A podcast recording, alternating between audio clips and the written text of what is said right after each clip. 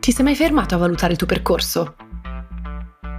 Ciao, io sono Ines. E io sono Camilla. Benvenuti a un nuovo episodio di Made It, un podcast dove intervistiamo italiani di successo per scoprire le loro storie e tutti i passi che li hanno portati ad arrivare dove sono. Come ormai sapete, il nostro obiettivo è quello di celebrare il talento italiano e speriamo soprattutto che queste storie vi aiutino a sognare in grande. Se vi piace il nostro podcast e volete darci una mano a crescere, lasciaci cinque stelle su Spotify o Apple Podcast. Mi raccomando, ci aiuta tantissimo. Siete egoisti a tavola, feroci buongustai e ossessionati dalla pasta? Noi lo siamo ed è proprio per questo che siamo felici di avere Pasta uno virgola sessantuno come nostro sponsor. Come tante delle imprese che raccontiamo sul podcast, la Pasta uno virgola sessantuno nasce da un problema: riuscire a fare un'ottima pasta garantendo la massima digeribilità, un basso picco glicemico e una bontà insuperabile. Questa era la missione di Federico Menetto, che voleva assicurarsi che le sue tre figlie, sensibili al glutine, potessero continuare a mangiare pasta. E noi diciamo missione compiuta, con l'aiuto di Raimondo Mendolia, un'autorità internazionale nel campo della pasta. Hanno creato una pasta artigianale di grano duro italiano, trafilata in oro, davvero buonissima e direi anche bellissima, perché arriva in una confezione di design studiata da Angelo Inglese, fatta con degli scampoli di tessuto di camicia di sartoria. Cosa c'è di più made it di una discussione su un business plan davanti a un bel piatto di pasta? Provatela andando su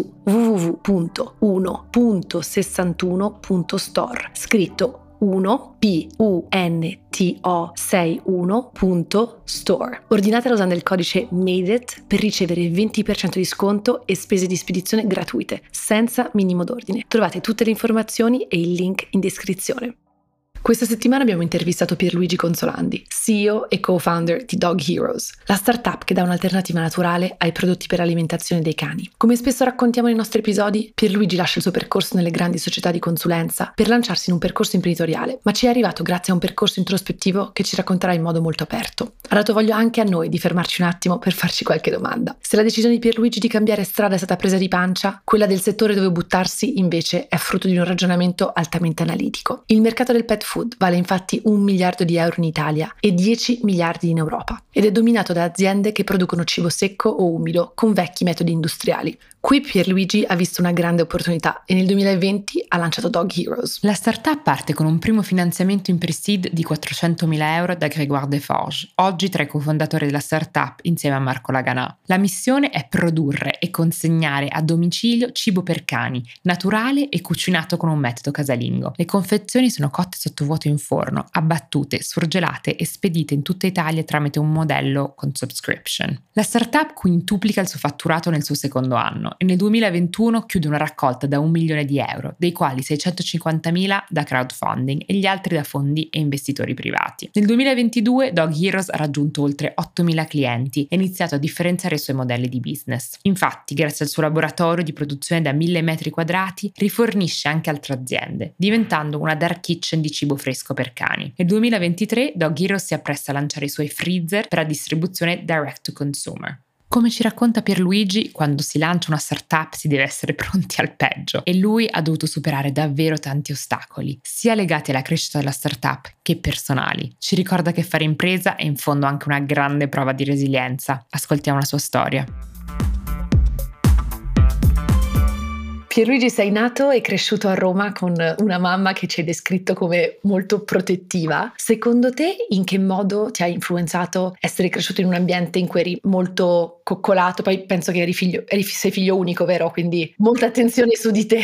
Figlio unico, mamma del sud, quindi assolutamente ambiente molto protettivo, massima attenzione alle, alle mie necessità, ai miei interessi, quindi molto seguito. Diciamo l'infanzia è stata proprio, avvis, mi ha visto insomma crescere in una comfort zone, quindi un ambiente di massima tranquillità in cui potessi esprimermi al meglio, forte e sicuro di avere delle persone al mio fianco che, che mi supportassero e, e quindi poi appunto il corso della mia vita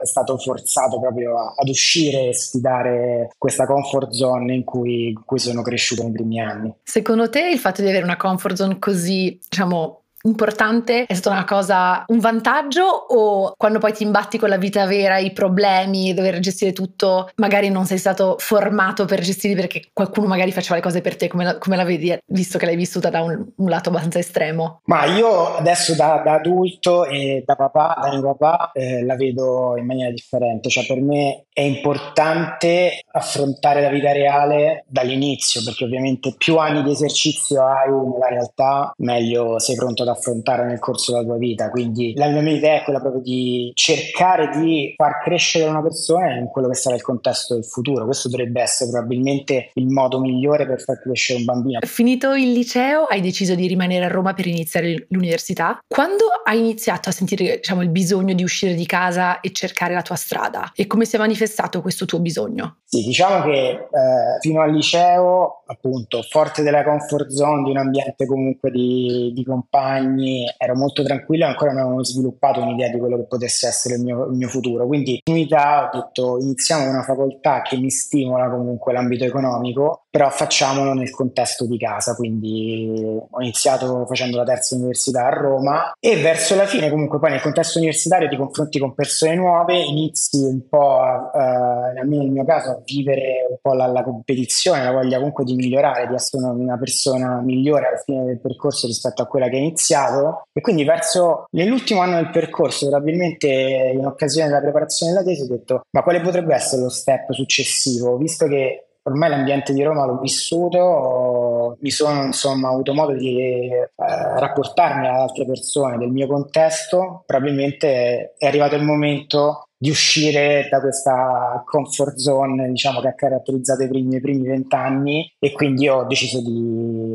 di fare la specialistica a Milano e vivere una vita totalmente diversa da quella che avevo fatto fino a quel momento. Infatti sei andato uh, alla Bocconi, dove hai fatto la specialistica, e, e, e hai poi iniziato la tua carriera nel mondo della consulenza strategica, dove sei rimasto otto anni, passando tra tre società diverse di consulenza. Se ci puoi dire un po' i pro e contro di questi anni? L'ambito universitario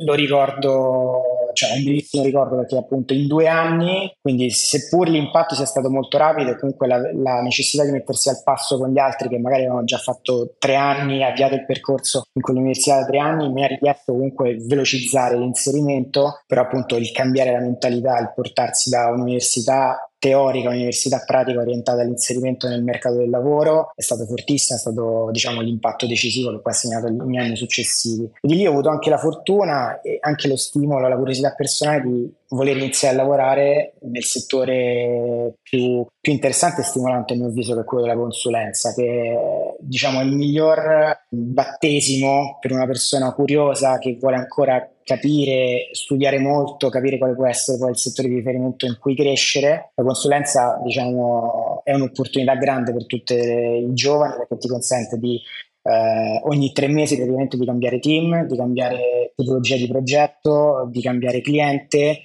quindi ovviamente si è, si ha la possibilità di imparare tantissimo in, in poco tempo, e E quindi, seppur lo stress sia molto, perché bisogna arrivare a un risultato di progetto in progetto, c'è veramente una, la possibilità di, di, di uh, diventare una persona rotonda e essere formato a trecentosessanta gradi, e di sapersi muovere in maniera molto agevole e flessibile da un tema all'altro. Quindi fondamentale il, l'avvio e la scelta della consulenza. E siamo passati un po' veloci su questa prima fase della tua vita, perché arriveranno molti, molti step interessanti, e ce n'è uno in particolare che ci piacerebbe esplorare con te, che è un po' questa scelta di mollare tutto, perché effettivamente sei passato da questa, l'abbiamo detto, l'hai appena raccontato, carriera avviata in consulenza, dove eri, avevi un percorso molto segnato, anche se avevi cambiato varie società, e a un certo punto hai proprio sentito il bisogno di fare un cambiamento. Questo cambiamento non tanto solo professionale, proprio scaturito da un tuo bisogno di fare un, un cambiamento interno. Ci puoi raccontare? Vogliamo un po' esplorare questo bisogno di cambiare, perché pensiamo che sia un tema che molti vivono e non tutti sanno come affrontare, quindi ci potresti raccontare un po' come vedevi la tua vita ai tuoi tempi prima, prima di cambiarla, diciamo, quando eri ancora nel tuo percorso avviato? Ci hai raccontato anche che sulla vita personale avevi una ragazza da cinque anni, sembrava che tutto fosse predestinato ad essere quello che già era. Che sensazione, e se, e se ci puoi descrivere appunto cosa anche Che, che sensazione hai vissuto che ti hanno dato voglia di cambiare? Cioè, c'è stato qualcosa che ti ha fatto capire che c'era qualcosa che non andava. Sì, sì, se prendiamo appunto la mia vita di quegli anni, guardando all'esterno sembrava una vita avviata su un percorso ben definito, quindi una crescita professionale da una parte, una relazione consolidata dall'altra, però era una vita che diciamo mi è uscito io addosso, perché comunque scelte che avevo fatto io, ma preso dalla frenesia e comunque dalla, dalla volontà di fare, comunque di, di fare il proprio percorso. Sicuramente diciamo negli anni che vanno dall'università al primi dieci anni di lavoro tu diventi più la persona che sei rispetto alla persona che, che hanno formato i tuoi, il tuo contesto dei primi anni, e quindi è importante secondo me per tutti fare un checkpoint interno e capire ma sono già la persona, cioè il momento in cui sto vivendo rispecchia già la persona che sono io o rispecchia ancora la persona come è stata formata. E io vedevo questo squilibrio, cioè la persona che, che ero io adesso aveva bisogno di esigenze differenti da quelle della persona formata che trovi un, lav- un bel lavoro che ti può dare delle, delle soddisfazioni, una relazione stabile, tranquilla, serena con una persona che, che alla fine è come te, che ha voglia di lavorare, eccetera. Eh, si rispecchiano nei, nei concetti di famiglia e quant'altro, quindi iniziava un po' a stridere eh, a stridere i due concetti, e quindi di nuovo la, ovviamente non bisogna cambiare nel momento in cui tu inizi a respirare la, ti fai qualche domanda o comunque respirare un po' la necessità di fare un passo indietro, indietro e guardare da lontano quello che stai vivendo. L'importante è darsi degli obiettivi secondo me ben definiti, cioè sei dodici mesi in cui uno testa quelli che sono i propri sentimenti, le proprie necessità, e poi prendere delle decisioni. Le decisioni vanno prese perché sennò si protrae una situazione di conflitto interiore che poi fa male sia a te che alle persone che, che vivono con te e anche nel lavoro. E quindi io mi sono dato diciamo un periodo di tempo eh, in cui testare queste diciamo questo malessere un po' interno, e con un'esperienza estiva insomma che vi ho anticipato ho accelerato ancora di più il cambiamento. Infatti ci hai raccontato che questa esperienza era, hai deciso di andare al Burning Man, che sono sicura quasi tutti conosceranno, ma per chi non lo conosce è un festival di musica um, nel deserto, dove vanno anche tutti, insomma sono nati C E O di Google per tanti anni, c'è anche tutto un mondo un po' tech di gente che decide di andare lì per una settimana e vivere una vita completamente diversa perché non ci sono soldi, non c'è, insomma ce lo racconterai meglio tu perché io non ci sono mai stata. Ma Ma ehm, perché, per esempio, appunto, cosa è stato importante di, quelle, di quella decisione di dire vado in questo posto, e cosa ti sei portato a casa da quell'esperienza? Cioè c'è stato un cambiamento reale una volta tornato? Sì, secondo me il, il Burning Man è la massima espressione di libertà, ed è, era proprio quello che volevo io. Cioè volevo un attimo fare uno step back e riprendere la, la, la mia libertà, e quindi quella è stata l'occasione veramente per eh, guardare il mondo in maniera serena, perché anche il, diciamo, il festival è un festival che si svolge nel deserto del Nevada, senza cellulari, non si ha la connessione internet, quindi finalmente si rivivono le relazioni, si rivive la bellezza di, di essere insieme ad altre persone che vogliono comunque divertirsi, essere felici, che vogliono fare quello che sentono di, far, di fare. E tutte queste, diciamo, queste esperienze hanno accentuato in me la ricerca di, di, di, di quello che volevo fare, quindi vedere tante persone che, che vogliono essere libere, vogliono fare la cosa che, che gli piace è quello che anche noi dovremmo fare nel quotidiano, cioè non dovremmo vivere una vita che ci è cucita addosso, ma dovremmo avere la forza, cercare di fare quello che ci piace fare. E quindi al momento di questa settimana incredibile, dove appunto vissuta come un bambino al Luna Park per la prima volta, che vuole sperimentare, godersi ogni momento della giornata, eccetera, torno a casa con una decisione maturata, insomma quella di adesso definire una tempistica esatta in cui lasciare il lavoro, poi nel mio caso anche terminare la, la relazione, proprio per voltare pagina e iniziare il terzo capitolo della mia vita, che è quello appunto da, da imprenditore, e quindi assolutamente iniziare a prendermi da una parte i rischi e le responsabilità di iniziare un business da zero, ma dall'altra la libertà di lavorare per se stessi, creare appunto un oggetto unico che si ha la possibilità di migliorare giorno dopo giorno lavorando, quindi decido di fare questa, questa esperienza e sono pienamente convinto proprio grazie a questa vacanza, diciamo. Sì, ti riporto un attimo su questa cosa, cioè già da, ci ha dato un po' una sensazione di, di questa cosa, ti riporto un attimo su questo punto di appunto questa idea che stavi vivendo una vita come eri stato formato e non la vita che volevi veramente. Ti sei mai interrogato sul perché sei arrivato a, a un punto di proprio rottura e dover proprio voltare pagine, come dici, iniziare un nuovo capitolo? Se hai consigli da condividere, appunto questa cosa di testare i tuoi sentimenti, non so se ci sono altri consigli da condividere, non so se ci sono consigli che ti senti di condividere per chi si trova magari in una situazione simile o che sta vivendo simili sensazioni. Sì, il mio consiglio è di ovviamente cercare di fare dei, delle scelte che, con un rischio calcolato, cioè è impossibile cambiare senza avere dei rischi, ma è possibile invece cambiare avendo dei rischi calcolati, cioè nel mio caso passare da lavoratore dipendente a imprenditore richiedeva comunque un percorso anche formativo di un certo tipo e quindi il lavoro della consulenza, più anni in consulenza mi hanno portato comunque ad avere un background e quindi anche lì la scelta è stata qualora eh, il mio business dovesse andare male o comunque otto anni di, di carriera alle spalle, non parto da zero, eh, ho una professionalità o, o comunque un qualcosa per farlo in maniera serena e quindi questo è un po' il consiglio che do, cercare sempre comunque di, di prendersi un rischio calcolato, non, fare dei, delle, non prendere le decisioni folle overnight, perché poi si, si possono avere diciamo molti rimpianti insomma, però invece proprio nel tempo che uno deve costruire si sente, si sente di, di dover cambiare direzione, di prepararsi per il cambiamento, di darsi dei tempi ben definiti per il cambiamento e poi fare il cambiamento, però è importante il percorso di preparazione perché altrimenti sarebbe una scelta da matti e nessuno vuole fare una scelta da matti, insomma questo è un po' il mio consiglio. Poi ora ne parleremo, ma appunto a proposito dei rischi calcolati, non è che tu sei tornato da Burning Man e hai dato le dimissioni, hai iniziato una startup, ci sono stati degli, dei momenti di overlap in cui sei, hai messo le basi della tua startup prima di mollare tutto. Ci puoi raccontare appunto, tornando su un po' all'aspetto più professionale diciamo di questa scelta, perché fare l'imprenditore, che idea avevi, avevi già un'idea, cioè queste sono le prime cose che hai fatto tornato dicendo ok ora voglio mettermi in una posizione di poter lasciare il lavoro da consulente tra X mesi, cosa, cosa pensavi, avevi altre idee, eri convinto che sarebbe stata una startup? Lì allora appunto ho maturato l'idea di, di lanciare un business e come, come sono passato da, da, da consulente a imprenditore proprio come un consulente vero e proprio farebbe, cioè analizzando le realtà di, di maggiore successo a livello internazionale. Poi ho lavorato sempre nel mondo retail e consumer goods, quindi ho detto nel momento in cui voglio fare l'imprenditore mi piacerebbe farlo in un mondo, nel mondo retail e consumer goods, quindi creare un brand, creare una realtà eh, che si identificasse con un prodotto, con una community comunque di utenti che utilizzano un prodotto e quindi ho avviato proprio una fase di studio delle,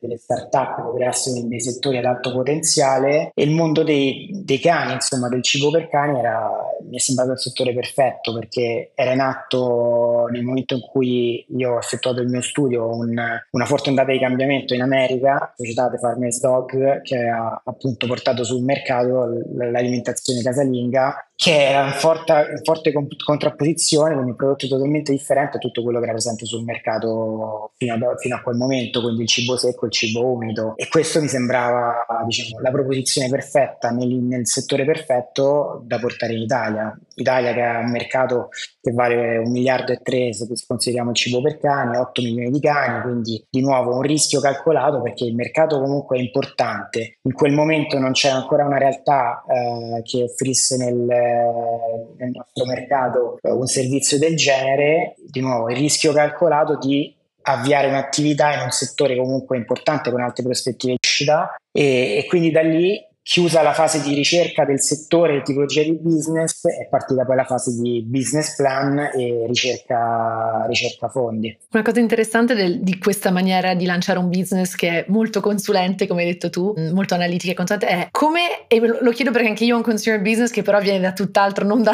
non da, da analytics ma più dalla passione magari, e ti chiedo come fai a rimanere appassionato a un progetto quando magari non era, cioè è un, hai trovato il settore o il business per puramente trovare qualcosa che avevi un'opportunità di, di grande crescita? Ma diciamo che il passaggio anche qui da, da, un, da un business model eh, PowerPoint a poi fare le cose, cioè dal momento in cui tu inizi a fare cose, quindi passi dalla carta a, al pensare al, al nome del brand, pensare ai colori, pensare al modello di business, quindi come fare il cibo, se farlo internalizzato, esternalizzato, ai processi, comunque diventa tuo figlio, perché un, un conto è prendere l'ispirazione, un conto è giorno dopo giorno fare tutte queste piccole decisioni, da, dalla prima appunto che è la, la scelta magari del, del, del brand, del nome del brand eccetera, quindi non puoi rimanere indifferente, cioè diventa il tuo, il tuo bambino e tu prendi scelte giorno dopo giorno che poi incideranno sul, sul percorso di quello che fai, quindi secondo me appunto è come, come dire il, il business plan iniziale, il pitch iniziale senza niente sotto è importante, no? Solo il punto di partenza, poi è come lavori tu, il team insomma che, che, che definisce quello che...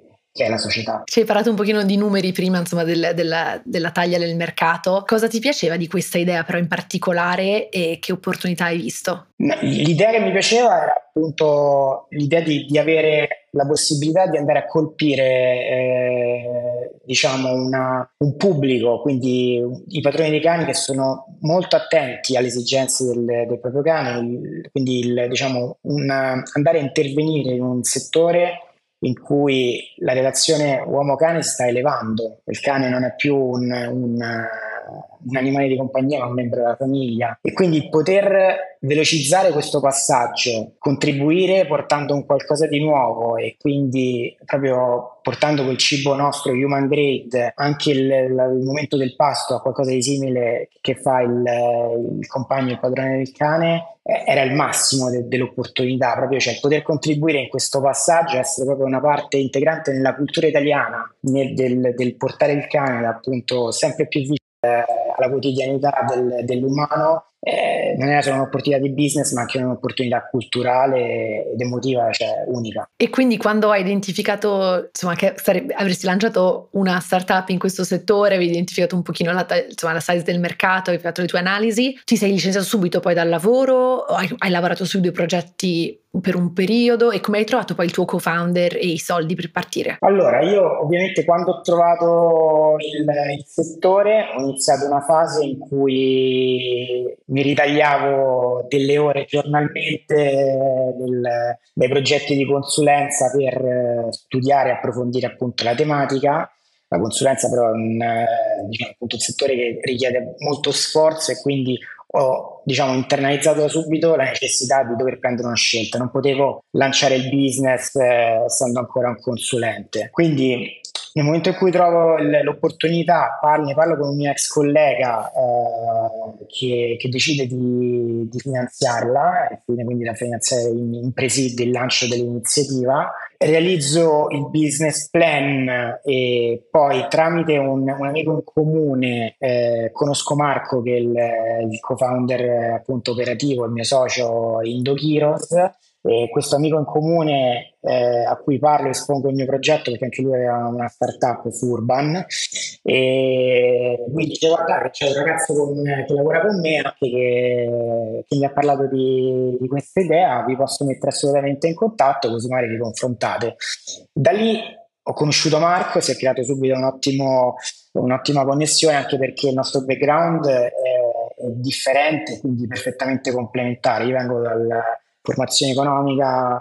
consulente eccetera, lui invece ha studiato design, ha lavorato, ha fatto dell'imprenditore nel mondo calzaturiero, e poi ha fatto, si è, ha seguito appunto i primi anni di Furban la parte di sviluppo di marketing e della comunicazione, quindi era il fit perfetto, perché tipicamente le startup nascono da due persone che lavorano insieme e quindi hanno lo stesso background, che però sviluppano la, la volontà di fare qualcosa, e questo poi magari nel, nella le dinamiche quotidiane nell'avvio può creare un po' una sovrapposizione di competenze che magari non è necessaria, quindi può stare spesso nell'abilità dei, dei singoli di ritagliarsi delle, delle aree e poi dedicarsi a quelle aree nonostante il background iniziale sia lo stesso. Nel nostro caso invece non è stato così, quindi per continuità Marco ha seguito tutta quella, la, la parte di branding, di marketing, di comunicazione, e io diciamo mi sono focalizzato sul resto, quindi sono stato molto fortunato proprio perché abbiamo avuto questo, questo fit perfetto. Nel momento in cui avevo trovato appunto, parlo con Marco, anche lui decide di, di lanciarsi nel, nell'idea, e avevo il, il mio ex collega che era disposto a finanziare l'iniziativa, e avevo realizzato già quindi appunto il primo business plan, annuncio alla mia società di consulenza di, di voler cambiare, quindi mi prendo, lo faccio con due mesi di anticipo, te, porto a termine il progetto che stavo facendo, faccio l'ultima, diciamo, a maggio fondiamo la, la società, io termino a luglio, colgo l'occasione per andare nuovamente al Burning Man e completare, quindi ringraziare diciamo questo, questo percorso quest'anno che mi ha portato a un, a un grande cambiamento, e, e da lì inizio a dedicarmi anima e corpo insomma alla nuova iniziativa. Una cosa che volevo anche aggiungere per i nostri ascoltatori, perché ancora nessun, credo nessun imprenditore che abbiamo intervistato lo ha fatto, ma certe aziende, cioè certe persone lo, lo, perché amici lo hanno fatto, si può chiedere magari un anno sabbatico, sei mesi sabbatici, e potrebbe essere un buon modo di testare per fare l'imprenditore senza magari avere lasciato il lavoro, perché so che a tante persone ovviamente fa paura lasciare il lavoro e la sicurezza di, di uno stipendio, di un lavoro a tempo indeterminato, quindi questo volevo solo fare come passaggio che si può sempre chiedere, se uno t- tanto comunque sarebbe licenziato, tentar non nuoce. Invece tornando alla tua esperienza e i soldi che ha messo questo tuo ex collega per, per partire, quanti erano? E soprattutto mi ricordo quando ci siamo sentiti la prima volta, il tuo business model era comunque di creare questo cibo per i cani, quindi le, avere i macchinari. Spesso nel mondo consumer e food si può outsource e andare da produttori che già fanno quello diciamo in, in private label. Come mai questa decisione di produrre, produrre voi fin dall'inizio, e quanti, di, di quanti soldi avete avuto bisogno per partire? Allora, noi abbiamo fatto, diciamo, questo investimento del mio ex collega è stato diviso in due tranche, centocinquantamila euro per realizzare il sito e far partire la macchina, quindi trovare le prime persone e avviare la parte di, di produzione, e poi un, eh, diciamo, un completamento di questo pre-seed nel momento in cui avevamo lanciato l'iniziativa e vedevamo mh, l'opportunità di, di poterla sviluppare. E mh, per quanto riguarda il business model, allora eh, la nostra è stata da una parte una scelta ponderata, dall'altra vincolata, cioè in alcuni paesi, ad esempio la Francia, chi produce cibo per umani può produrre anche cibo per cani, invece in Italia le regolamentazioni prevedono una netta segregazione insomma delle due attività. Quindi, essendo il nostro una, un nuovo settore, un nuovo processo produttivo per realizzare la dieta casalinga, non c'erano neanche tante, tante possibilità per eh, farsi produrre il cibo da terzi. Dall'altra, la scelta ponderata è stata avere la produzione all'interno, è un asset, è un, diciamo, un valore ulteriore del, della società che dovrebbe garantire anche una tranquillità, una continuità del business a chi si approccia a un eventuale investimento nella società stessa. Quindi, per partire in modo flessibile, cosa abbiamo fatto? Abbiamo preso delle persone e alcuni macchinari, lavorando per un laboratorio di terzi che faceva un'altra lavorazione di cibo per cani. Quindi abbiamo fatto, col minore investimento, abbiamo iniziato a imparare a, a fare il cibo per cani, abbiamo iniziato a fare dei piccoli investimenti in alcuni macchinari che mancavano in questo laboratorio e ci siamo costruiti così il, il nostro know-how piano piano. E nel momento in cui erano diventati più grandi del, diciamo del, del personale proprietario del laboratorio, abbiamo dovuto poi trasferirci nel, nel nostro laboratorio che adesso è a Settimo Milanese, insomma. Ok, quindi anche lì step by step siete prima andati da un laboratorio eh, di qualcun sì, altro, esatto. No, e in quel momento, quando insomma, hai deciso di lanciarti, sei partito, le persone intorno a te, i tuoi genitori che sicuramente erano fierissimi della tua carriera molto avviata, sicura in, in consulenza, come hanno preso questa tua decisione? È stato un momento molto, diciamo, complicato, perché diciamo raccontare e provare a far vivere le, le emozioni o, o comunque gli obiettivi che, che avevo in testa io eh, a delle persone che comunque sono obiettivi appunto in un mondo eh, tradizionale, quindi ben eh, inserito negli schemi di trovarsi un buon lavoro, fare la famiglia eccetera, è stato molto difficile, e anche perché cioè far capire il potenziale di un business nuovo eh, non è facile, soprattutto a chi non è stato imprenditore, e quindi insomma ho avuto dei, dei mesi abbastanza complicati dove cercavo di spiegare nel limite del possibile quello che volevo fare, comunque cercavo di tranquillizzare anche i miei dicendo appunto eh, ho fatto una scelta con un rischio calcolato, voglio fare questo, date il mio tempo che ho dimostrato comunque nel, nel corso degli anni passati di essermi creato appunto delle competenze, sono pronto eventualmente a ripartire nel caso in cui non dovessi andare, quindi ho chiesto il mio tempo da una parte, ho cercato di di spiegare dall'altra, ma non è stato assolutamente facile, insomma. Quindi anche qui per tutti quelli che, che vogliono affrontare il percorso,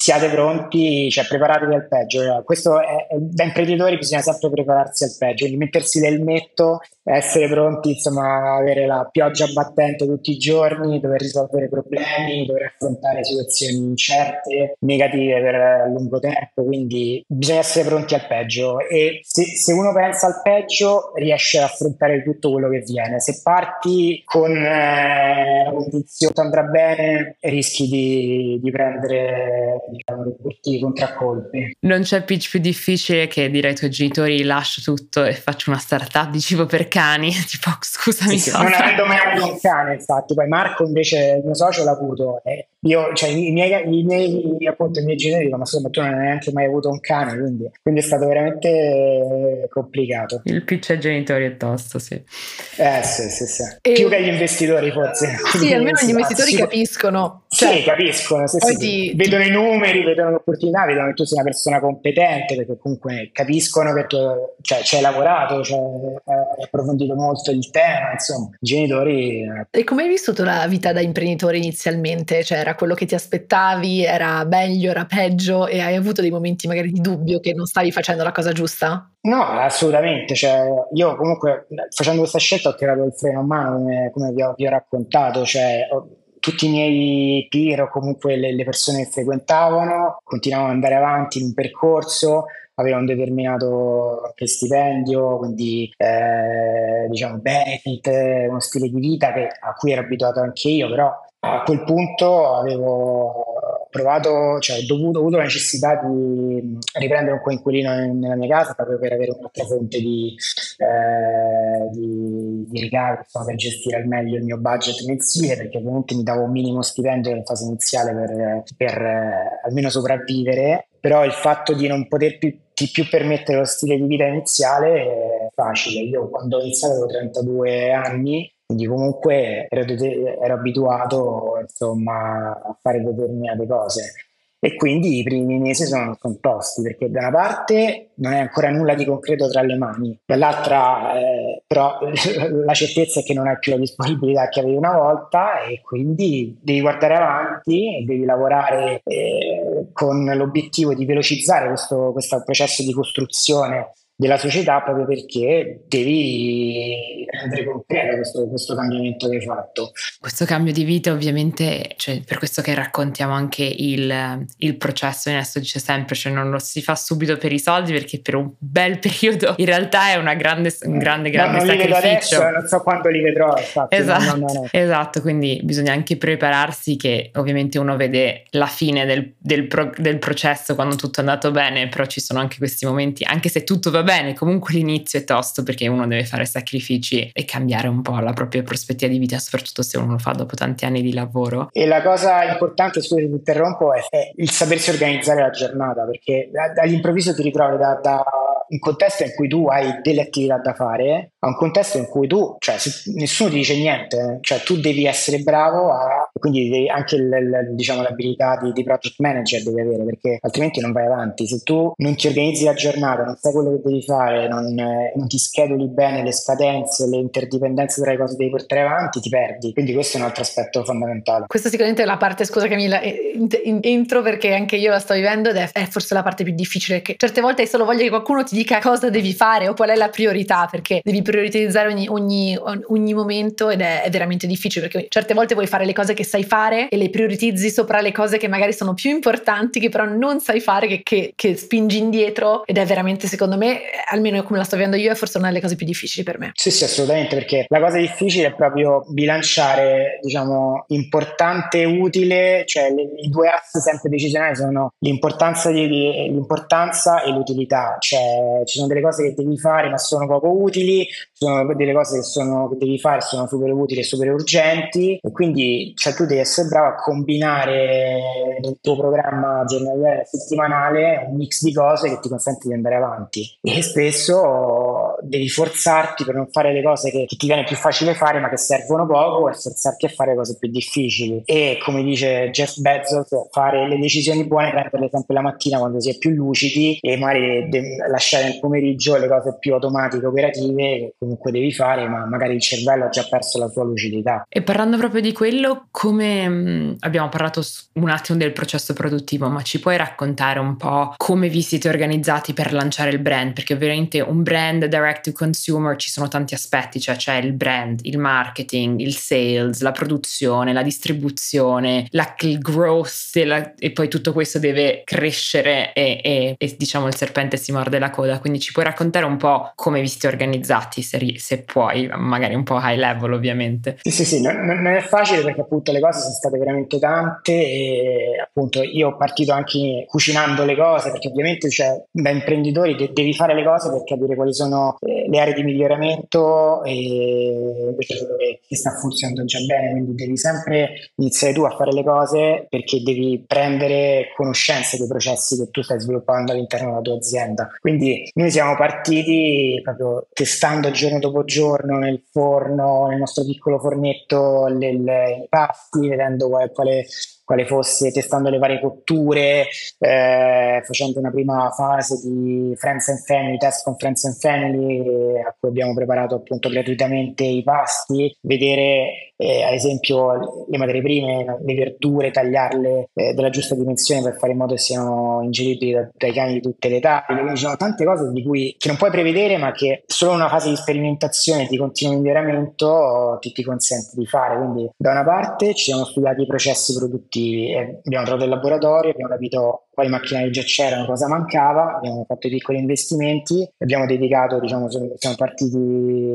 noi, io e un'altra persona a produrre. Anche la parte di consegne l'abbiamo iniziata a fare noi per farci conoscere all'inizio, per far vedere, diciamo, la volontà di, di conoscere i nostri clienti, di, di comunque avere una relazione diretta, almeno in fase iniziale, quando i clienti sono pochi e quando si possono servire localmente. E dall'altro lato, dall'altro lato non avevamo competenze I T al nostro interno, quindi abbiamo trovato un'agenzia che ci potesse supportare nello sviluppo del sito. E lato performance marketing anche ci siamo trovati a collaborare con un'agenzia esterna per eh, diciamo strutturare un piano di spesa di quello che era il budget eh, di, di advertising eh, sui vari canali. La parte invece di branding, di, di identità, di, di comunicazione, la parte di Eh, free, eh, social, tutto quello che è free l'abbiamo sempre fatto da noi all'inizio, perché Marco appunto ha delle competenze. Una delle prime assunzioni che abbiamo fatto è stato un grafico, quindi Marco con il grafico hanno elaborato bene tutta quella che è la nostra identità, il, il flusso di comunicazione. Con l'agenzia abbiamo iniziato a strutturare la campagna di comunicazione paid rivolta ai clienti, con l'altra agenzia web abbiamo strutturato il nostro canale di vendita che è il sito web, e quindi piano piano siamo partiti. Quindi il nostro primo team si componeva di me e Marco, un grafico, eh,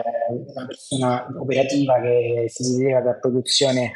e consegne, e un'altra ragazza che supportava un po' il piano editoriale e faceva anche la customer care eh, con, con i nostri clienti. Questo è stato il primo team. Eh, perché ovviamente il modello è un modello su subscription, per cui i proprietari dei cani si iscrivono e ricevono questo cibo a cadenza regolare, così che per, insomma, così hai, hai una cosa anche di comodità. E quindi ci vuole che il brand sia conosciuto, eh, sia che conoscono il brand, ma che bisogna anche convincere questi proprietari di cani che è la scelta giusta invece di mangiare le crocchette, che questa è una scelta migliore. Su cosa avete investito per fare conoscere il brand e crescere il brand e raccontare un po' la vostra storia? Sì, nel, nel nostro contesto avevamo sfide, cioè la prima era rendere consapevoli i padroni di cani che da oggi c'era una nuova categoria di cibo rispetto a quello che stavano comprando nei store. Quindi oltre al, al secco lumido c'era finalmente la dieta casalinga fatta da qualcun altro, perché tutti conoscono la dieta casalinga come io compro gli ingredienti, ho la ricetta del veterinario e me lo preparo io. Abbiamo lavorato su due fronti. Uno, il primo, è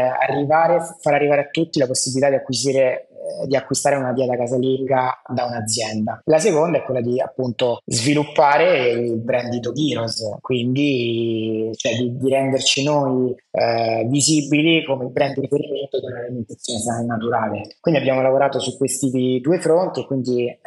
il primo il primo aspetto, quindi la nuova categoria, lo fai anche confrontando i punti di forza del nuovo cibo rispetto a tutto quello che c'è stato nel passato. E l'affermazione del brand ovviamente richiede molto tempo. Inizialmente è importante, secondo me, metterci la faccia: chi sono le persone dietro a questa, a questa iniziativa, eh, chi lo stai facendo, che se vuoi aprire le porte, quindi essere un'azienda trasparente, puoi comunicare tranquillamente quello che fai. E quindi noi abbiamo una, dall'inizio abbiamo adottato una strategia di massima apertura su quelli che sono gli ingredienti, di quello che è il nostro processo produttivo, e una, anche sui social far vedere tanto il prodotto, cosa invece non fanno vedere tutti gli altri player che fanno cibo secco e umido. Se uno apre il social di un'azienda tradizionale vede tutte foto di, di cani che corrono, però il prodotto non si vede mai. Noi abbiamo riportato il prodotto eh, su, sulla, sulla comunicazione, proprio perché non, non dobbiamo nascondere niente. Cioè il nostro è un prodotto naturale, ingredienti naturali, eh, cotto sotto vuoto in forno, abbattuto e surgelato per essere consegnato in tutta Italia senza problemi. E quindi la nostra strategia è quella di riportare il cibo nella comunicazione, è quello di, di evidenziare punti di forza rispetto a tutto quello che era presente sul mercato. E poi insomma ovviamente il lavoro di crescere una startup, l'abbiamo detto, l'hai raccontato anche prima, totalizzante, quindi stai crescendo questo tuo bambino, stai investendo tantissimo, avete visto che comunque c'era traction, per cui le cose stavano andando bene, ma nel duemilaventi avete un anno, avuto un anno un po' tosto anche tu personalmente, hai perso tuo papà e mh, stavate per chiudere un, un round di funding che non è andato e hai dovuto prendere delle decisioni abbastanza grandi, poi eh, più tardi è nata tua figlia, quindi sicuramente tutte queste cose personali che si aggiungono a, alla fase di lavoro. Ci puoi raccontare un po' appunto questo periodo, questa fase, come l'hai vissuto, appunto anche e soprattutto il fatto che il founding round non è poi andato, cioè cosa hai dovuto fare? Sì, diciamo che si sono susseguiti una serie abbastanza intensa di, di eventi. Il primo è stato appunto, come dici tu, la perdita di mio padre. Praticamente noi lanciamo l'azienda a fine novembre duemiladiciannove e a marzo duemilaventi scoppia il Covid. Da una parte eh, appunto tutti i business online lì hanno avuto una forte spinta, proprio perché le persone non potevano più andare nei punti vendita e quindi dovevano ordinare comunque i prodotti che consumavano tradizionalmente online, quindi c'era la possibilità anche per noi che eravamo alle prime armi, abbiamo dovuto velocizzare un po' di scelte, di, di processi. Non, non avevamo venduto ancora in tutta Italia, fino ad allora eravamo solo su Milano, abbiamo deciso di aprire tutta Italia proprio per non lasciarci fuggire l'opportunità, con tutte le conseguenze poi ovviamente di un'azienda che è ancora alle prime armi, non ha ancora messo a punto appieno i processi. E dall'altra in quel periodo, proprio quindi quando scoppia il Covid, mio padre effettua un'operazione proprio qualche giorno prima che scoppiasse il caso del, del Covid e chiudessero le stazioni di Milano eccetera, che, che non va a buon fine. Quindi da, da marzo praticamente a, a novembre, il, il momento in cui è mancato del duemilaventi, io ho dovuto lavorare con mio padre che ha subito in parallelo sei o sette interventi per cercare di recuperare la situazione, e con la possibilità anche di non potermi muovere, comunque non poter stare a fianco a lui, dover seguire il business anche per i temi del Covid. Non è stato assolutamente facile. Cioè, da una parte il B, le, cioè, la startup mi ha anche eh, aiutato emotivamente, perché mi ha, mi ha tenuto impegnato in un momento molto difficile. Non è, non è stato assolutamente facile, però diciamo anche io sono stato bravo, perché appunto ho cercato di, di cioè ho detto: questa è la mia vita, ho fatto una grande scelta, non, non posso lasciar perdere questo nuovo percorso che ho iniziato, perché per me sarebbe un, cioè, un forte step back, e rischiavo di perdere mio padre e anche la mia nuova vita. Quindi comunque ho cercato di portare avanti tutte e due le cose, dedicando anche il tempo che ovviamente potevo, compatibilmente anche con gli spostamenti, a, questo, a questa situazione. Quindi non è stato facile, però anche questa situazione mi ha portato a essere eh, diciamo una persona più, più forte, proprio per perché recentemente, diciamo, con il crollo de, de, dei mercati finanziari, la guerra, lo scoppio de, de, della tech bubble, diciamo, noi dovevamo fare un round di, di fundraising ad inizio duemilaventidue che, che è slittato, e mio padre, diciamo, nella tenacia di andare avanti e subire tutti questi interventi, comunque mi ha dimostrato a, eh, che non bisogna mai mollare e portare avanti, diciamo, quello che si è, si è iniziato. E questo insegnamento che mi ha lasciato lui mi ha consentito anche di andare avanti, insomma, in, in questa fase di difficoltà. Quindi, diciamo, tutti gli eventi portano, portano a qualcosa. Poi nel frattempo, appunto, come dicevi tu, eh, io per il secondo round ho deciso anche di, di vendere la mia casa, investire una quota parte dei, dei miei risparmi nel, nella, nella startup, proprio perché ci, ci chiedevo tanto. Poi, diciamo, poco prima di, che saltasse il round, erano arrivati all'ultimo colloquio con, con il V C. È nata praticamente un mese dopo che nasceva mia figlia, quindi anche lì emotivamente è stata una notte abbastanza difficile e insonne, proprio perché ho detto adesso, appunto, na- nascerà mia figlia con un papà fallito, che fortunatamente non è stato così, e, però appunto psicologicamente da imprenditore in questo contesto sicuramente complesso degli ultimi tre quattro anni, come non si è mai verificato prima, mi ha, mi ha richiesto tanta forza di volontà, tanto, tanto impegno, insomma. Sì, devo dire che le, cioè, in generale le sfide del mercato sono state veramente tante per chi ha iniziato mh, al tuo stesso momento nel duemiladiciannove, e se ci aggiungi in più questi momenti che alla fine sono i, i più difficili della tua vita, cioè perdere un genitore, avere un figlio, che si, si accumulano a una strada dove sei tu la persona che prende tutte le decisioni, è sicuramente tostissimo.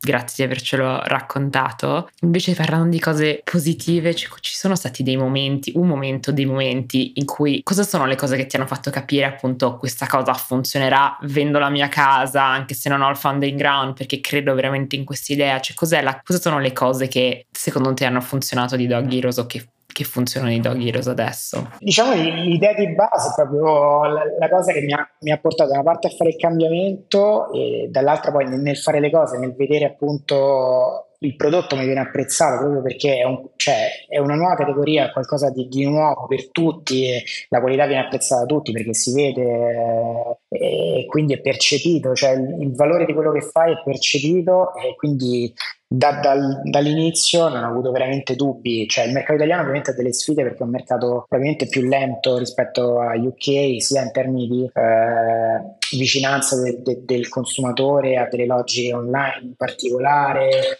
eh, la, la, il consumatore italiano è più legato al, al negozio, alla relazione piuttosto che alla, alla possibilità di usufruire di determinati servizi, quindi da una parte c'è, cioè, ovviamente dei risultati che proprio per, a causa del mercato non arrivano così velocemente come se avessimo avviato l'attività in U K, però dall'altra c'è stata la, la, la, appunto la visibilità di, di aver creato un qualcosa che fosse veramente apprezzato da, dai clienti e quindi non ho avuto mai dubbi nel, nell'investire, diciamo, una, una parte dei, dei risparmi che avevo, eh, che avevo a disposizione, proprio perché vedevo giornalmente crescere gli ordini, crescere la soddisfazione dei clienti e quindi assolutamente, cioè, l'idea di fondo che si è dimostrata valida. Se dovessi guardare indietro in questi, a questi ultimi quattro anni del tuo percorso, quali sono secondo te le decisioni che avete preso che secondo te hanno veramente permesso a Dog Heroes di continuare a crescere? Chiaramente ci sono delle decisioni che uno prende, dei bivi, dei momenti in cui magari hai rischiato per prendere una decisione, c'è qualcosa che puoi identificare che ha veramente funzionato? Sì, allora diciamo una scelta importante è stata proprio all'inizio, noi eravamo partiti con un modello in cui il nostro cibo non era, fre- non era surgelato ma fresco, questo ci limitava molto la shelf life e quindi anche la possibilità di lavorare meglio su tutto il territorio e anche consegnare più settimane di cibo con la stessa spedizione. Dall'altro facevamo eh, diciamo una porzione perfetta per singolo cane, quindi un cane da duecentosessantacinque grammi e un altro trecentosessantadue. La combinazione dei due aspetti non era assolutamente scalabile. Fortunatamente ce ne siamo accorti dall'inizio, abbiamo deciso di eh, produrre cibo surgelato da una parte e di raggruppare i fabbisogni di calorici dei cani in dei cluster. Questo ci consentiva di non eh, dover produrre più sul, eh, una volta che ricevuto l'ordine, ma di poter, di poter produrre in anticipo in base allo storico del, del, degli ordini più dei tassi di crescita. Questa è stata la decisione sicuramente più importante in termini di, di, scal- di scalabilità. Bene che ci parlando sono cani di cani, ci, infatti, ci ascolta. Sto ascoltando anche sicuramente interessato, a, interessato all'argomento. No, quindi dicevo, questa è stata una scelta fondamentale. Dall'altra, una scelta molto importante che si sta dimostrando premiante, proprio il fatto di aver puntato sull'internalizzazione della fase produttiva, tant'è che adesso noi da fine duemilaventidue abbiamo avviato anche una linea di business di private label, quindi produciamo anche per terzi, una società inglese, e quindi il fatto di aver aver mantenuto la produzione all'interno e averla potenziata sta premiando anche come, come asset. Quindi noi siamo un'azienda a tutto tondo, eh, nel momento in cui eventualmente qualcuno deciderà di, di acquisirla, è un'azienda che può vivere indipendentemente eh, da, da... Queste state, sono state, diciamo, le scelte principali, fondamentali per... Eh, andare avanti. Anche qui, Camilla, torniamo al modello B due B e B due C, perché lo diciamo spesso che è uno dei pivot, cioè per voi non è un pivot, è stato solo aprire un nuovo, una nuova, un nuovo canale, però spesso stiamo vedendo che molti B due C vanno nel B due B oppure certi B due B vanno poi nel B due C, però la combinazione dei due sembra anche una cosa che può aprire molte opportunità. E invece adesso su cosa state puntando? Ma noi, allora, in realtà eh, guarda, proprio tra un mese e qualche giorno inizieremo a installare i nostri freezer nei pet store, quindi l'omnicanalità, tema che eh, cui punteremo anche noi nel, nel duemilaventitré. A mio avviso il, eh, il direct to consumer è la massima espressione della, della connessione ovviamente che si può creare tra un brand e l'utente finale. È, diciamo, una, un modello di business che, che richiede anche eh, capitali, perché comunque bisogna investire molto nella, nel creare dei Delle, queste relazioni, nel, nella capacità di mantenere nel lungo periodo. Siamo arrivati alla fine della nostra intervista, che concludiamo sempre con la stessa domanda che faremo anche a te. In che modo la tua italianità secondo te ti ha aiutato nel tuo percorso? Allora, come italiano, appunto, e lavorando in un settore come quello del food, sicuramente mi, diciamo, l'attenzione al, al cibo, alla cultura del cibo, cioè la, la cultura che abbiamo tutti noi, quindi nel cibo, l'attenzione al cibo come forma preventiva nei confronti della salute è un qualcosa che ho portato e nel business, e quindi eh, da italiano mi sento anche più forte nel, nel, nel proporre un cibo salutare per cani, ed è un qualcosa che un domani magari potrebbe essere rivendibile con successo anche all'estero, quindi il cibo made in Italy che anche per cani, quindi che diventa un valore un valore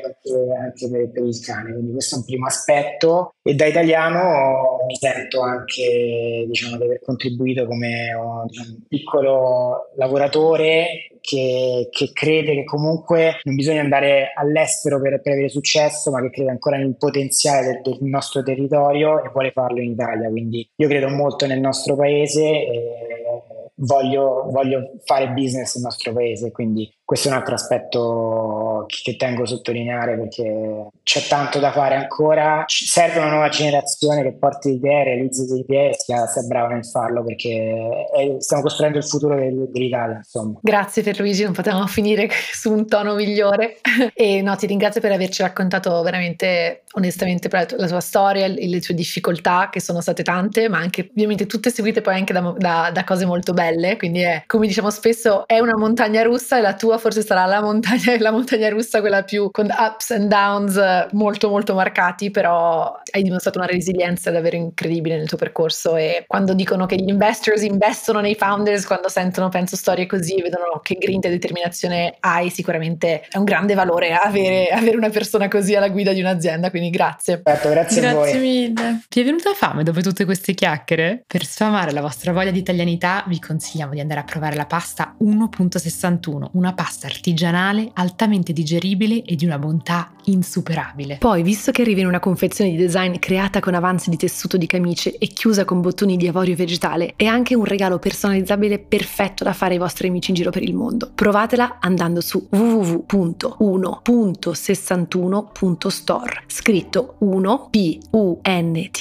sessantuno punto store. Ordinatela usando il codice Made It per ricevere il venti per cento di sconto e spese di spedizione gratuite, senza minimo d'ordine. Trovate tutte le informazioni e il link in descrizione. Grazie mille di averci ascoltate. Mi raccomando, non dimenticate di iscrivervi al nostro podcast ovunque ci ascoltiate per non perdere nessuna puntata. Se ci volete dare una mano a crescere, lasciateci cinque stelle su Spotify o scriveteci una recensione su Apple Podcast. Ci mettete davvero pochissimi secondi, ma è un prezioso aiuto per fare scoprire il podcast a nuovi ascoltatori. E continuate a condividere Made It con i vostri amici, colleghi e parenti. Ci potete seguire su Instagram at madeit punto podcast o su LinkedIn cercando Made It Podcast, dove condividiamo tanti contenuti esclusivi. Vogliamo ringraziare Sami Bianchi, il nostro sound editor, Cosimo Bigliotti, il nostro editor, Mattia Cittadino per il suo aiuto nella creazione dei contenuti social e Guglielmo per aver composto il nostro jingle.